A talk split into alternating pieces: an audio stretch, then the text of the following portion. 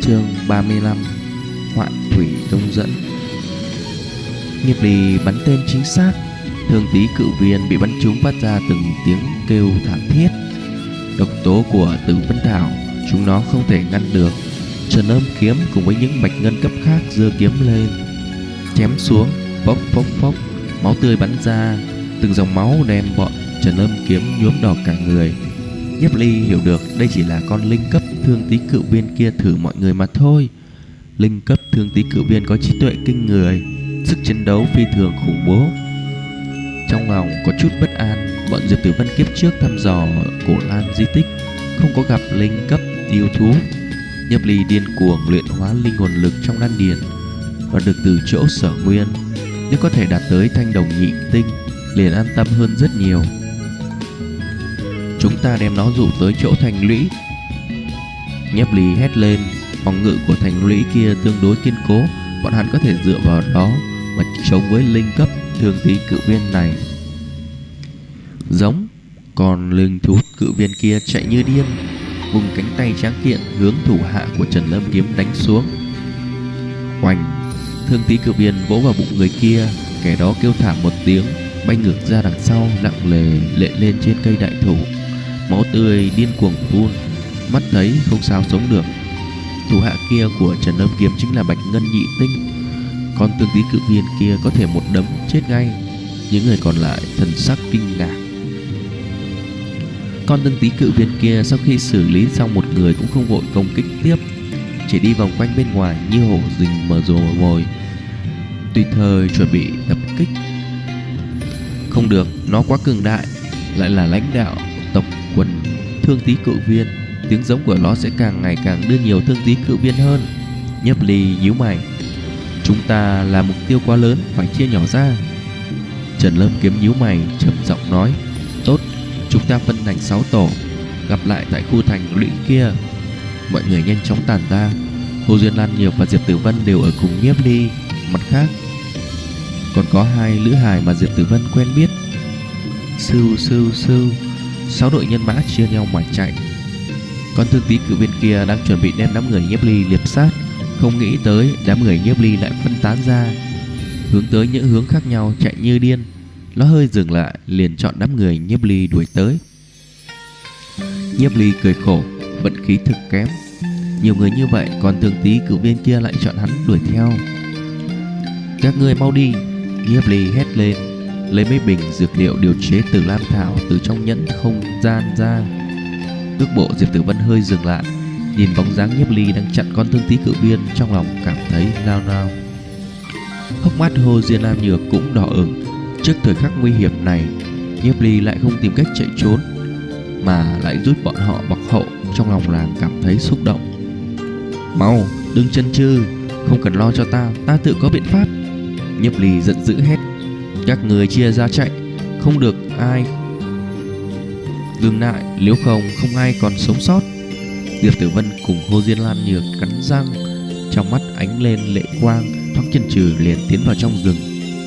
Giống Còn thường tí cự bên kia. Cung trưởng hướng tới nhấp ly Mắt thấy con linh cấp thường tí cự biên sắp vồ chúng mình. Nhiếp ly đột nhiên ngã lăn xuống đất hoành, Cự trưởng thương tí cự biên. Vỗ chúng vị trí lúc nãy của nhiếp ly, Mặt đất lan lên vô số vết nứt. Đất đá bay tán loạn. Hai mảnh đá vụn quét qua tay nhiếp ly, máu tươi bắn ra. Oanh oanh oanh Con linh thú cấp Thương tí cự viên đấm ngực dậm chân Vùng tay hướng nhiếp ly vỗ xuống. Lồng mì nhiếp ly hơi nhướn, Hắn biết rõ nhược điểm của thương tí cự viên ở đâu. Linh hồn lực quán chú nháy mắt liền cảm giác được Yêu linh trong đầu thương tí cự viên. Linh hồn lực thương tí cử viên hình bán dẫn cầu, Dạng bảo hộ bao phủ đầu nó Phá cho ta, Nhiếp ly gầm một tiếng.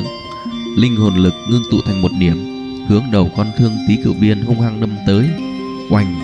Trong đầu thương tí cử viên này không ngừng chấn động Động tác hơi dừng lại. Nhấp ly hiểu rõ bản thân không phải đối thủ của nó. Hắn trung quy mới chỉ là thanh đồng nhị tinh mà thôi. Dù lấy kiếm, đã chém cũng không cắt được da thịt. Chỉ có thể dùng linh hồn công kích, Thừa lúc con thương tí cự viên kia dừng lại. Hắn bật người dậy, Hướng rừng rậm chạy như điên. Con thương tí cự viên kia bất ngờ không kịp phòng bị linh hồn công kích của nhiếp ly, Ý thức hơi hỗn loạn, Không ngừng lắc đầu, dần tỉnh táo, Như nhai Singum Coles. Đợi đến lúc nó hoàn toàn tỉnh táo, Nhiếp ly đã chạy rất xa. Thương tí cử viên nhất thời phẫn nộ, rít gào nhằm hướng nhiếp ly chạy như điên, Như lôi đình vạn quân. Từng gốc cây cản trước nó bị va gãy. Nhiếp ly một đường chạy như điên Bắt thấy con thương tí cử viên ngày càng gần. Trong lòng nôn nóng, tận lực hướng cây rừng cây rậm mà chạy tới. Thời điểm nhiếp ly đang muốn lao vào rừng rậm, Phía trước tầm mắt của hắn một đội nhân mã. Đây chính là một đám hắc y nhân. Khuôn mặt hoàn toàn bị hắc y che lại, Chỉ lộ ra cằm Phía bọn hắc y có án đồ hắc yêu to lớn dữ tợn đáng sợ Ánh mắt bọn hắn dừng trên người nhiếp ly có chút kinh ngạc. Một tiểu hách tử làm gì ở đây? Bọn hắn bị tiếng giống của thương tí cử viên kia hấp dẫn tới đây. Ven đường chỉ tìm thấy tung tích của bọn Trần Lâm Kiếm. Không nghĩ lại gặp bọn nhiếp ly. Nhìn trang phục bọn này, Trong mắt nhiếp ly lóe lên hàn quang. Hắn tự nhiên nhận ra trang phục của mấy hắc y nhân. Đây chính là đám người tối xấu xa của Quang Huy Uy Chi Thành. Hắc Ám Công Hội. Tiểu tử này có khả năng là quý tộc đệ tử trong đám kia, Mau bắt lấy. Đầu lĩnh hỏa vân chấp sự quát to, Hai hắc y thương nhân, Hướng nhấp ly chạy đến. Một màn này, Nhiếp ly đột nhiên cười quái dị, Oanh long rong. Trên mặt đất chấn động kinh liệt, Thân hình to lớn của linh cấp Thường tí cự viên sống ra khỏi rừng, Lập tức rít gào hướng nhiếp ly vọt tới. Nhiếp ly tiếp tục chạy như điên, Phóng tới mấy hắc y nhân kia. Nhìn linh cấp từng tí cự viên to lớn vọt tới, Chúng hắc y nhân biến sắc, Lập tức bày trận, Chuẩn bị chống lại công kích của thương tí cự viên.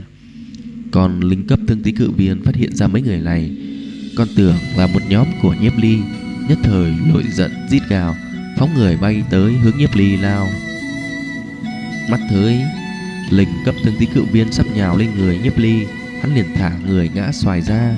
Cự trưởng của linh cấp thương tí cự viên cơ hồ dán sát sau lưng nhiếp ly. Kinh khí gào thét làm sau lưng hắn bỏng rát. May mà nhiếp ly phản ứng đủ nhanh, Không có bị vồ trúng, nếu không đã bị trọng thương. Còn linh cấp thương tí cự viên quay cuồng, Hướng mấy hắc y nhân phóng tới. Giết nó, Vân hòa chấp sự quát lạnh.